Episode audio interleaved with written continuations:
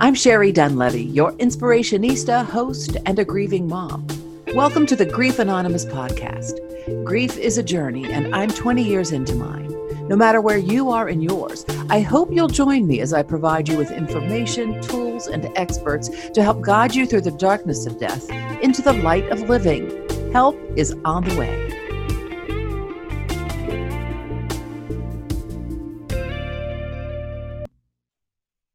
Ronnie Walker is my guest today on the Grief Anonymous podcast, and she is from the Alliance of Hope. Actually, I'm speaking with Ronnie right now. I am in Wheeling, West Virginia. She is in beautiful Hawaii. Welcome to you, Ronnie. Thank you very much for joining us today. Thank you. I live on Kauai in Hawaii. That's a wonderful, wonderful yeah. place to be right now. So, um, for our listeners, uh, I really wanted to have you as a part of this podcast because I think that what you're doing is going to be helping so many people because we are seeing suicide rates um, increase. So, the Alliance of Hope, tell everyone what it is. Mm-hmm. Well, our whole name is Alliance of Hope for Suicide Loss Survivors. So we provide grief support for people who are left behind after someone ends their life. And we deal with people, we provide support for people who are, you know, living through the unimaginable. They are dealing with very debilitating emotions, devastating grief. Uh, it's a traumatic and it's a complicated grief. So that's what we do. We provide support for that segment of the population. And you founded this organization, correct? I did. I founded it uh, 12 years ago. Okay. well, maybe a little more. okay. Yeah. So, do you mind sharing your story with us? Oh, no. Uh, I lost a stepson. My family lost uh, young Chan, who was 21 years old. Um, and this was 25 years ago. Uh, Chan was a really brilliant young man, and he had developed bipolar disorder, which is a genetic disorder in his case. Um, he developed it at 16. He fought valiantly, really, to deal with the mood swings for about five years. He was a junior at Stanford University when he ended his life. He had fallen into really a debilitating depression. Mm-hmm. And um, he ended his life, and it was so devastating for everyone. Uh, he was a wonderful human being fighting um, just uh, such a strong illness. And um, it, it was like a grenade went off in my family. I was a counselor. I'm a clinical uh, counselor, uh, mental health counselor. Um, I, there was nothing that had ever prepared me for the loss, for that kind of loss.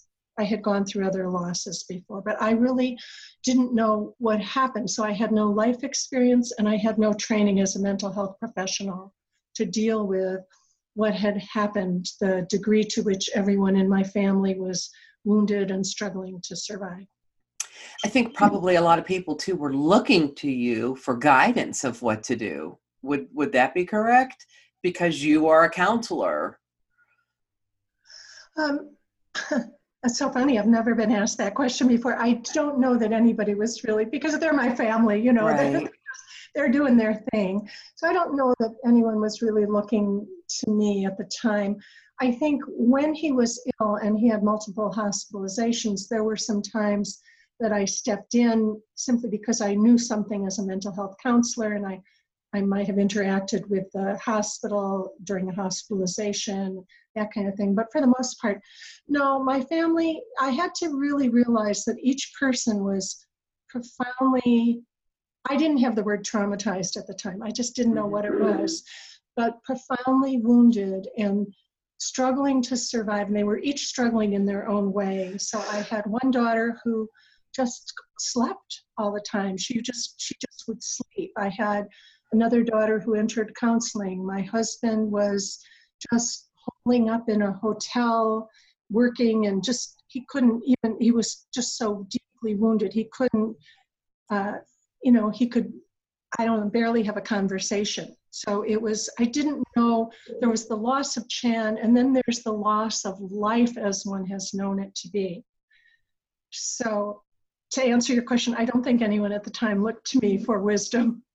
Well, the only reason I ask that is when I do talks, um, I had a counselor, a school counselor, tell me that he that my talks needed to be in the schools because anytime something tragic happens in the schools, everyone looks to the counselors, and oh, a lot of yes. times they're not equipped you know to handle some of those things. So that's why that's where that question came from. But but let's yeah, not even talk about the counseling wait, wait can i just can i just build on that for one minute? Sure, because sure. there, there there is something that i see because uh, these days the alliance of hope hosts a forum and there are over 17 and a half thousand suicide loss survivors on that forum and one of the things that people frequently write about is the fact that after they've lost a spouse or a child, other people will come up to them as if they have some special knowledge in the realm of suicide prevention hmm. and say, Oh, my, my daughter is having trouble. Can you provide words of advice about what we would do? And, and it's very hard on the loss survivors when that happens. They don't really see themselves. Just because they've lost someone to suicide doesn't mean they're an authority on suicide prevention. Oh, yes, absolutely. So so tell me then your whole family is grieving in different ways. It's totally complicated. It's the loss of your son, it's the loss of life as you all have known it. How did this organization come to be as a result of that? Mm-hmm. Yeah. And just to clarify, it was my stepson. Your it stepson. Was a, it was a second marriage. Yes. Um, well, uh, so that he ended his life in 1995 and uh, i wanted nothing to i was a director in a child welfare agency i wanted nothing at all to do with suicide or anyone who was suicidal i was just trying to get through two hours at a time and as the years went by i just felt called and i began to uh, train myself in emdr and uh, trauma treating trauma I began to volunteer for the Red Cross. I was hired by the United States government and deployed a number of times uh, in Hurricane Katrina to work with people. So something just pulled me into working with very traumatized people. I began to lead support groups for Catholic Charities Suicide Loss Program.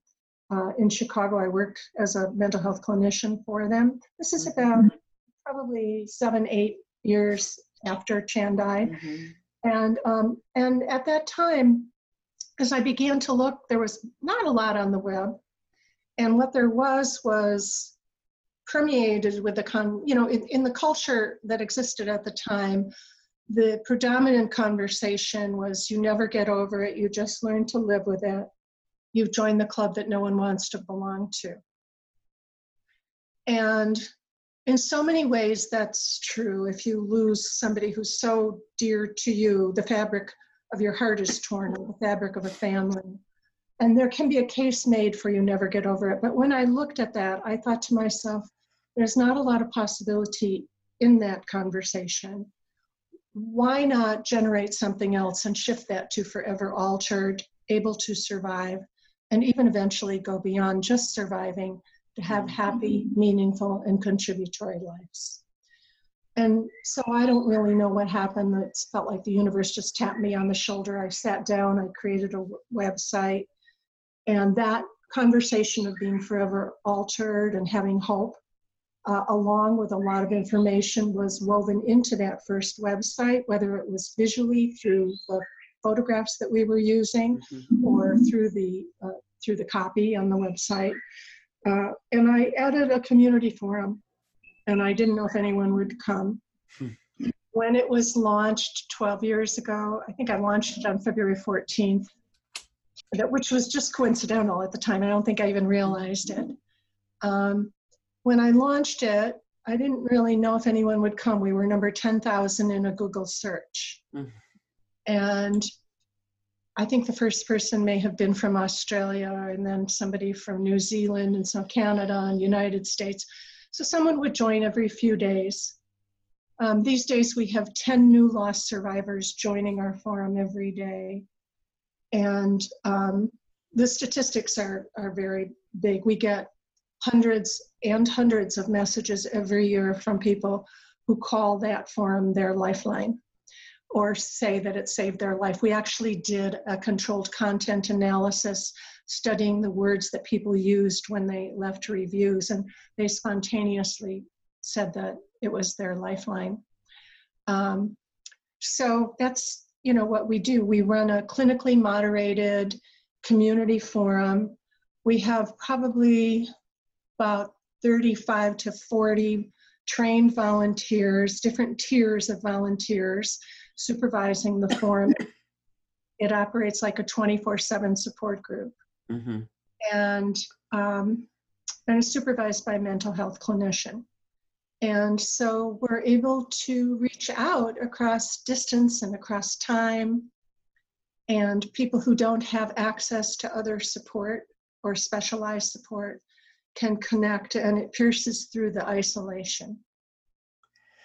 That sounds like it's a it's a beautiful thing that you have created and I like how you have implemented the message of hope and the message that you can still live a fulfilling life and and even maybe even joyful a joy-filled life after something so tragic has happened. Um, but sometimes when you're so new to this grief, it seems unimaginable. Mm-hmm. Yes, very much so. If somebody had said those words to me in the beginning, I probably would have wanted to slap them or kick them or just walk away because I would think they have no idea. You know, mm-hmm. the, the pain in the beginning is so profound. In the initial after, first of all, there's not been a lot of research done on suicide loss survivors. Just in recent years, some of the funding has gone towards that.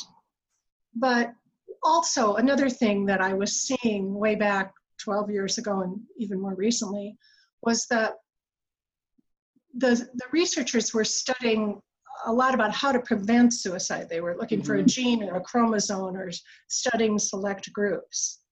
But there wasn't a lot of support for loss survivors. That's been from a grassroots movement of loss survivors creating groups for other loss survivors. So I just felt there was a void that we needed to create to create something. Um, one of the things that surprised me after I launched the forum were the number of people who were suicide loss survivors who had just lost a son or a 15 year old daughter or their husband or there were people who came on who said my husband just shot himself in front of me there was one woman oh. who said that while she was holding her baby there were things you know coming from all over the place. And so many people were hanging on by a thread they were suicidal themselves. So we see a lot of suicidal people on our forum. That was exactly what i never wanted to have to work with. I thought i right. could do good but the people that we see are generally high functioning people who've been brought to their knees Mm-hmm. And so now we know because there has been some research done in recent years that in the initial aftermath, those closest are almost 10 times more likely to have suicidal thoughts. So, what would you suggest then that the people who love them, how how do we help them? Well, I just want to clarify that they'll have suicidal thoughts. It doesn't mean that they're going to attempt because mm-hmm. I don't want to right scare, right scare everybody. Um, and and we have and I have other statistics that I'll give you as okay. well. Uh, let me just give you another statistic to just kind of broaden the picture. Uh, there's some really good research done on a very large sample of 3,400 people in England, which compared sudden loss survivors to suicide loss survivors. So, mm-hmm. sudden loss survivors being someone who's lost someone to a car accident or a heart attack, just a sudden loss, mm-hmm. compared to suicide loss. In comparison, the suicide loss survivors are 80% more likely to leave their job or drop out of school, and 64% more likely to attempt suicide than the sudden loss survivors. So it gives you a little bit of an, you know, opens the door a little bit to our understanding this is a profound, traumatic, complicated grief. Um, a lot of people have found the bodies of their loved ones. If they haven't, they've imagined it. Mm-hmm. Uh, and in the beginning, the emotions are all over the place. We call it a roller coaster of emotions. I used to call it a wheel of fortune of emotions. Mm-hmm. I never knew what I'd be feeling.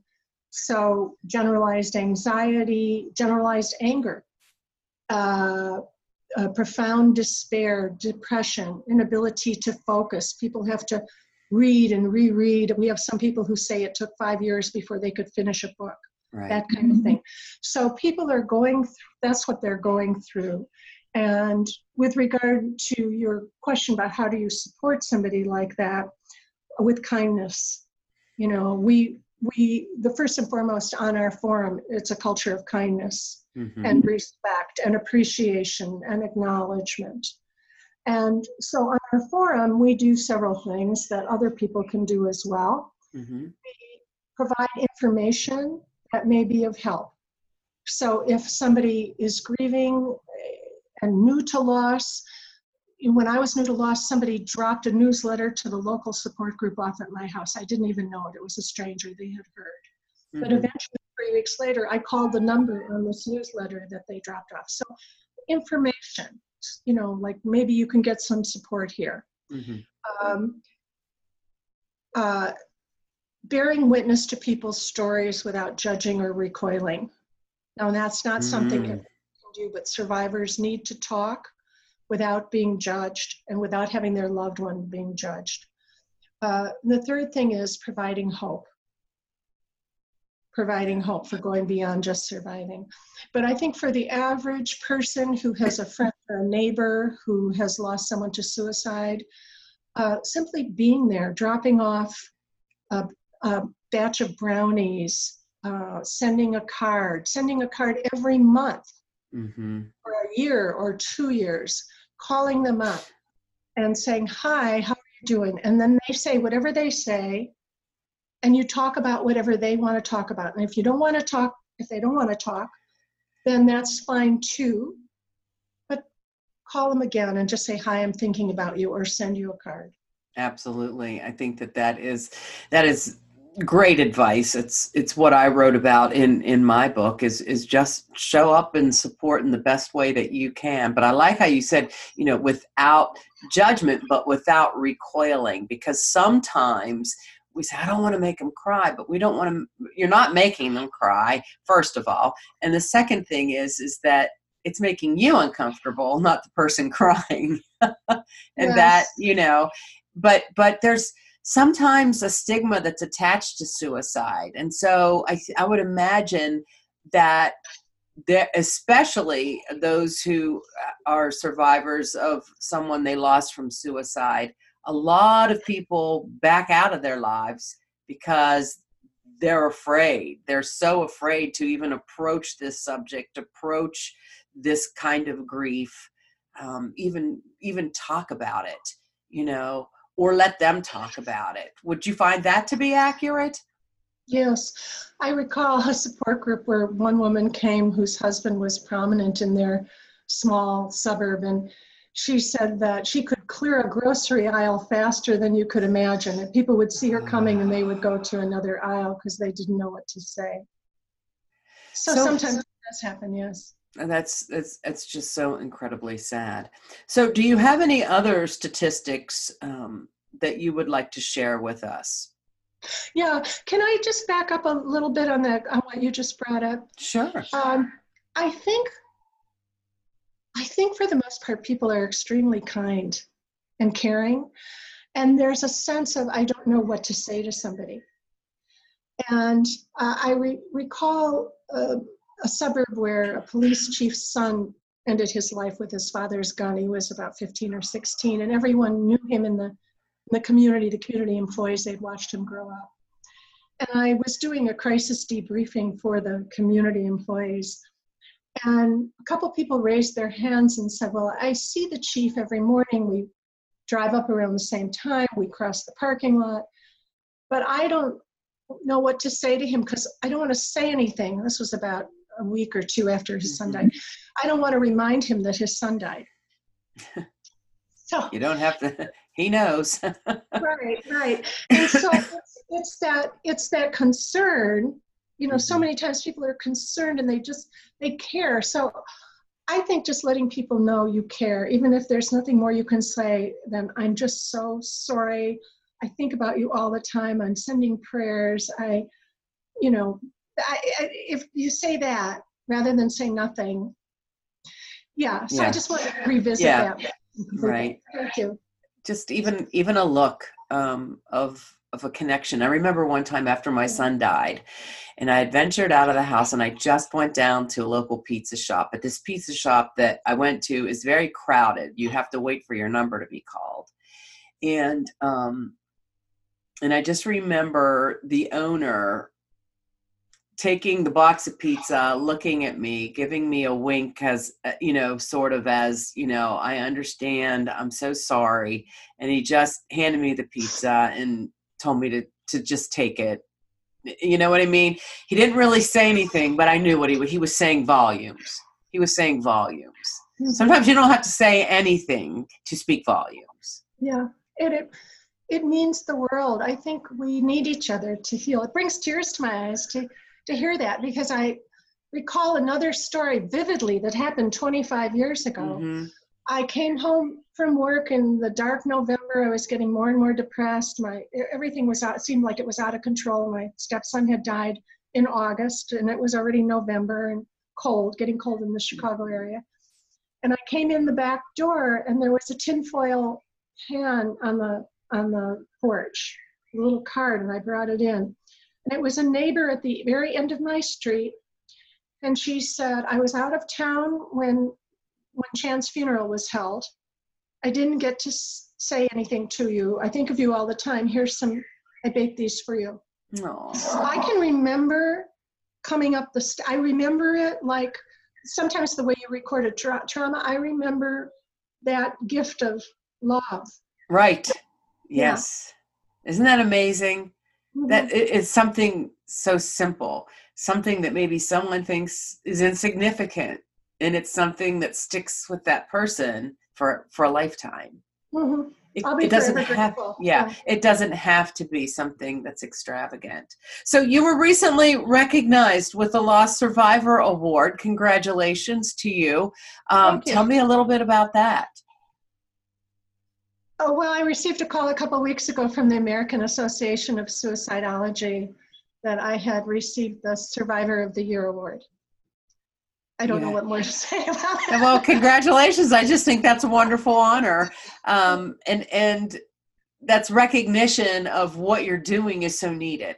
I guess maybe that's that that that is that you know what that call that pull that was pulling you towards this was was so certainly needed. And it is, took a very brave person to say i'm i'm going to do something about this. Um, the kind of support that you are lending to some people that are hurting the worst kind of hurt they could possibly feel in their entire life. You've created a, a community of love and support for them that um, is is saving, literally saving lives. That has to to feel good. Uh, yeah, it does feel feel good to be doing the work feels very meaningful i would like to say something there's a wonderful video on youtube somewhere about leadership and it shows some kooky guy dancing at a festival. And it's, it's about how one becomes a leader. Mhm. and this kooky guy gets up and dances and everybody else is sitting at the festival and he's dancing wildly. And then a second person gets up and dances with him. And then a third. And it but it took that second person to make that first person a leader. Mhm. and so i get a lot of credit because i'm the figurehead but there are so many people who have devoted either so much of their time or their resources to make sure that we have what we have. And it just the alliance of hope keeps growing. We do a lot of training with funeral directors. We uh, distribute thousands of brochures every year to first responders so that they can and, and to funeral directors so that they can get and to support group leaders so that they can get those into the hands of new survivors so there really is just an enormous community of people who've come together and it didn't it didn't i don't want to it didn't take a lot to tap into their kindness. You know, we've taken a stand on our forum. I always say there's no spitting on the floor of the forum. There's no, you know, we don't allow swearing. We don't allow slander and blame of other people. Sometimes people do need to talk about that, but we don't want to have that on a public forum. Mm-hmm. Um, we, if we see people who are suicidal, we lend extra support. We don't allow people to proselytize or get on there to hawk their books or things like that. It really is very closely moderated and looked after by the community. And one thing that I realized several years ago is, you know, people often say it's the club no one wants to, to join. I'm not going to argue with that. And no one wants to join it. And it is a club or a community of people who have such enormous hearts and who become so strong and so courageous and unafraid to reach out to other people mm-hmm. who are profoundly broken. So it's a remarkable community of people. I, I, I, can uh, to a, a, a, a, club no one wants to join, but you're so grateful that there are other members who are so such beautiful people. beautiful people. Right. Yeah. And that's how we help each other. We help each other through you know we we pick up each other and we show them the way to the light to see the sun shining again so let me ask you some of these questions i think might be you know i, I I'm even having a difficult time having the conversation, and that's what I write wrote the book on is having these uncomfortable conversations. And so I want to try to learn as much as I can, but uh, is so I'm asking questions just out of uh, wanting to know the answer if you can if you can supply that answer but try. are there a lot of people who are left behind who who cannot get over the feelings of possibly being responsible or blaming themselves for their loved one's suicide there are a lot of people. I mean, that's a common thing to feel, especially in the beginning. The could have, would have, should have. Mm-hmm. You know, I could have done this if only right. I would have. Um, second guessing. Um, I think that tends to lessen over the years. Mm-hmm. Um, but in the beginning, it could be it's stifling for many people. I should have recognized the signs. I should, you know, that yes. all of that. I, I would imagine, um, and and then maybe even people placing blames on other blame on others for. Yes. If I can go back for one minute about recognizing the signs, on the Alliance of Hope website, there's a really good article essay. Uh, I wrote it. well, of course, it's wonderful. but, but it contains quotes from so many other people, yeah. and that's what makes it really good. but last September, you know, w- what we realized was that this idea, the messaging around suicide prevention has been look for the signs. But so many times there are no signs, or the signs are something that is evident in hindsight. And uh, you know, or people saw signs and they tried to do everything they could, but it didn't make a difference. Mm-hmm. So, one of the raw places for suicide loss survivors is this whole messaging of signs. And what began, what we began to realize was how upsetting it is for many, many people, especially during September Suicide Prevention Month, to see uh, look for the signs suicide is preventable, suicide is 100% preventable, you know, here are the signs. Uh, and in this essay, you'll see the quotes from many survivors. We changed our messaging and it went viral to, I think, over 800,000 people on Facebook. We changed our messaging to suicide is complicated to really acknowledge the experience that suicide loss survivors have had. That it wasn't just a question of they're missing the signs. There, there, what there actually are articles written that say suicide is preventable. Uh, there are signs all over the place on websites, and there are a few years ago, there were a lot of signs that it was 100% preventable. I've seen psychiatrists come on representing that as well. So I think I think it's important to be clear about the messaging. Um, USA Today also had a really interesting article last week or the week before, and you can find a link to that on our blog as well, in which the author talked about uh, the lack of training of mental health professionals. So we're told if someone is suicidal, get them to a mental health professional. But there really isn't anything in the in the customary graduate school training of mental health professionals on the suicide loss experience, also on what to do when somebody is suicidal. It goes to recognize the signs, maybe send them to an emergency room, which can be a very difficult, uh, debilitating, further debilitating mm-hmm. experience. Mm-hmm. So we don't really have a good way to address the complexity of this. We're looking at this through the Western medical model, like, well, we'll just fix it, like we would fix a broken bone. And it's much more complex than that. Okay. So my next question that's kind of uncomfortable to to ask, um, because there's always seems to be a curiosity as to um, you know how it happened, a, and b, um, did they leave a note? Did they tell you why? I would imagine there are a lot of people that don't have the answers to that. How difficult is it for those people that don't that don't have any idea of why this happened? There was no note left behind. Well, even when there's a note, it isn't always uh, uh, rational. Mm-hmm. And the truth is, I think that uh, suicide doesn't happen for one reason.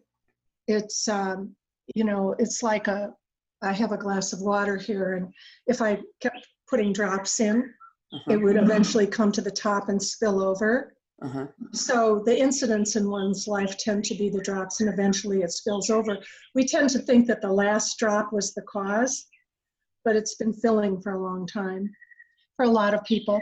Um, a lot of people, you know, it's it's a very diverse. Sometimes you have people with chronic mental illness who have shown signs. Sometimes you have somebody who's changing their medication. They've just gone on a medication or off a medication, or they're on some unusual cocktail of medications, and nobody's really looking to see how that impacts certain things or they're on other medications for diabetes and blood pressure, and their dentist adds Norco for a root canal, and suddenly their behavior is very different. Uh, sometimes it's an incident where there's a breakup of a marriage, or somebody adds alcohol and they're already taking uh, uh, right. Anxiety drugs. So there's like so many things that go on that it's really hard to know. So in these last few moments, um, other than the forum, what else does the Alliance of Hope provide? The Alliance of Hope has an informational website for lost survivors and the professionals who serve them. So there's an area for professionals. There's lots of information on our website. Um, we provide distance consultations through Zoom, Zoom, video for people who are unable to find uh, help, uh, mm-hmm. uh, mental health support in their own area. Um, we there are support group directories. There is a bookstore with books, especially for different uh, ages and populations of survivors, parents and children and teens and things like that. Losing a spouse, losing a child, that kind of thing. Um, we have our community forum, which is really the heart of the Alliance of Hope. We also have uh, sections, we have a section called the Survivor Experience, which is very deep with information. It talks about some of the most commonly felt experiences that survivors feel. And then it digs down because we have so much beautiful writing that has occurred over the years from people on our forum about various experiences. So when we created our website, we tried to create it as if somebody was at the very best of a support group. Mm-hmm. You know, sometimes you go to a support group two hours and and there's that 10 minute section that really is rich. Mm-hmm. So we tried to take the richest content from our forum with the permission of the member and post that under various categories. There's also an area that was specially written for us by Elizabeth Harper Neeld. And she wrote a book that was distributed by the Red Cross after 9 11 to thousands and thousands of people. It's a classic in grief. It's uh, Seven Choices Finding Daylight After Sudden Loss That uh, Shatters Your Life. And she's also a suicide loss survivor. And she wrote about the seven phases that people go through. I'm not talking about um, Elizabeth Cooper, right. but phases that help people identify. It kind of normalizes what they're going through, and then they'll write about what helps during those different phases. That's also on our site. And then lots of stories about people who have gone beyond just surviving inspirational things. And then a blog with many, many, you know, probably about 100 articles on various things. So I would imagine that this is, of course, a website that is very useful and very helpful for people who are survivors of suicide, um, uh, survivors of of those who they've lost to suicide. Um, also, if they are in counseling, also if they are in a support group, to kind of guide their counselor to to more information to to be able to help better support them mm-hmm. um, for the general public to try to better understand so we can help support them better it sounds like it's a very comprehensive uh, a very comprehensive place uh, to go for for help and for care Mm-hmm. Yeah, and we're always building it. I, I bet our web developer told us, you know, we were until uh, about a year and a half ago, we had the original website that I created from my kitchen island, which wasn't even mobile friendly. Uh-huh. And so we were very lucky to have a grant from the Funeral Service Foundation to build a new mobile friendly website. So we launched that about a year and a half ago, and I was told a couple months ago that over 1,200 or other organizations link to our site now. So we have lots of funeral homes and uh, support group leaders. I don't even know, mm-hmm. but a lot of people. Yeah, it's a good resource, very good resource. Um, you know, the internet has changed so much for all of us, where we can just tap in. And I think the the forum, you know, there are lots of people who never join, but they read the forum. And one of the things that people write all the time is, "Thank you so so much. I don't feel so isolated." And because we have survivors who are much further out in the grief journey, years out, our moderators are 10, 5, 10, 15 years out, they can, they have, um, what do I want to say? They, uh, they, they can say to a new loss survivor, I've been there, I've been where you are.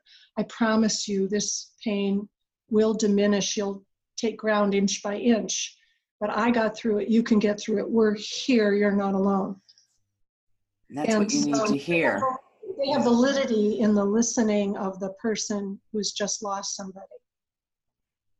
So you said that there are some common things that that people say, explain feelings that they have. Can you go over a couple of those common things? Mm-hmm. On our website, we call them common difficulties of loss survivors. Mm-hmm. So uh, you know, this is a traumatic loss. It contains components of PTSD. It's a traumatic grief. And so people will have very, very powerful emotions. In the beginning, uh, your serotonin plunges, your body's on fight or flight. Uh, we're not in control of our thoughts. Our cortex begins to think obsessively, trying to make sense of what's happened. We wake up into it, we go to sleep into it. Uh, so there's obsessive thoughts, there's profound depression and despair bordering on suicidal ideation. It's not uncommon for people who have thoughts of suicide, doesn't mean they're going to act on it. Uh, that's one thing that I found when I was leading in person support groups that nobody was really sharing. And then one day I asked about it, and about two thirds of the group raised their hand. So people were embarrassed to share that they were having those thoughts. Um, anxiety. We have lots and lots of suicide loss survivors who go to their general practitioner and get prescriptions for Xanax or mm-hmm. Ativan, and that can complicate things, but profound anxiety. Um, we have anger, a lot of anger at people, a lot of guilt, um, a lot of secondary wounds uh, where the people or the organizations that we think will support us aren't there not, for us. not only aren't supportive, they might say or do something that makes our grief harder. Like, well, didn't you know he was suicidal? Or, well, you have two other children. And I'm sure religious philosophies too. Uh, I, I, think, think that so. hopefully that's changing. Yeah. yeah. I think it's changing more than when we launched it a dozen years ago. I don't see it as often because we've become more public in it. Mm-hmm. And, but yes, I mean, I, I, we've encountered that. We've encountered that. And so there's stigma attached to it sometimes too. Mm-hmm. Or somebody will say, oh boy, that was a really selfish thing to do. Oh there's just a lack of understanding right. of that someone got to a point where they weren't in their right mind or they they just weren't themselves. Or there were medications that reduce the the gap between when one has a thought about suicide and one actually takes action. Uh, you know there are just so many variables involved in this. It can't it i don't think you can simplify it out to one right right. gene or chromosome or something like that. Well, I thank you for spending time with me today, Ronnie. Um, I, I, think that what you shared is so enlightening. I think that it's so hopeful and so helpful. I think that this is a great place for people to go who have lost someone that they love so they can get the support. But I also think that you have provided a place for people to get a better understanding. Start reading the articles, go there, try to understand what this is so that if this has happened to someone that you know, someone that you've gone to work with, someone that you go to church with, someone who goes to school with your your children, that at least you can have a better understanding of what this is all about. There's it might be a one-stop shop, but there's no one answer as to why this would happen and i think maybe that's what people will find out is that it's as individual as people are mm-hmm. yes yeah and and i you know i really want to acknowledge you sherry we i think we met at the funeral directors right. convention yeah and what you're doing you're bring you're doing exactly the same thing. You're bringing information and you're bringing hope to people. And you had you know horrible losses very personal losses but you found a way to make meaning of, of that. And i think that's in the end you know life will give us losses of one kind or another right. kind. Mm-hmm. day after day we grow older.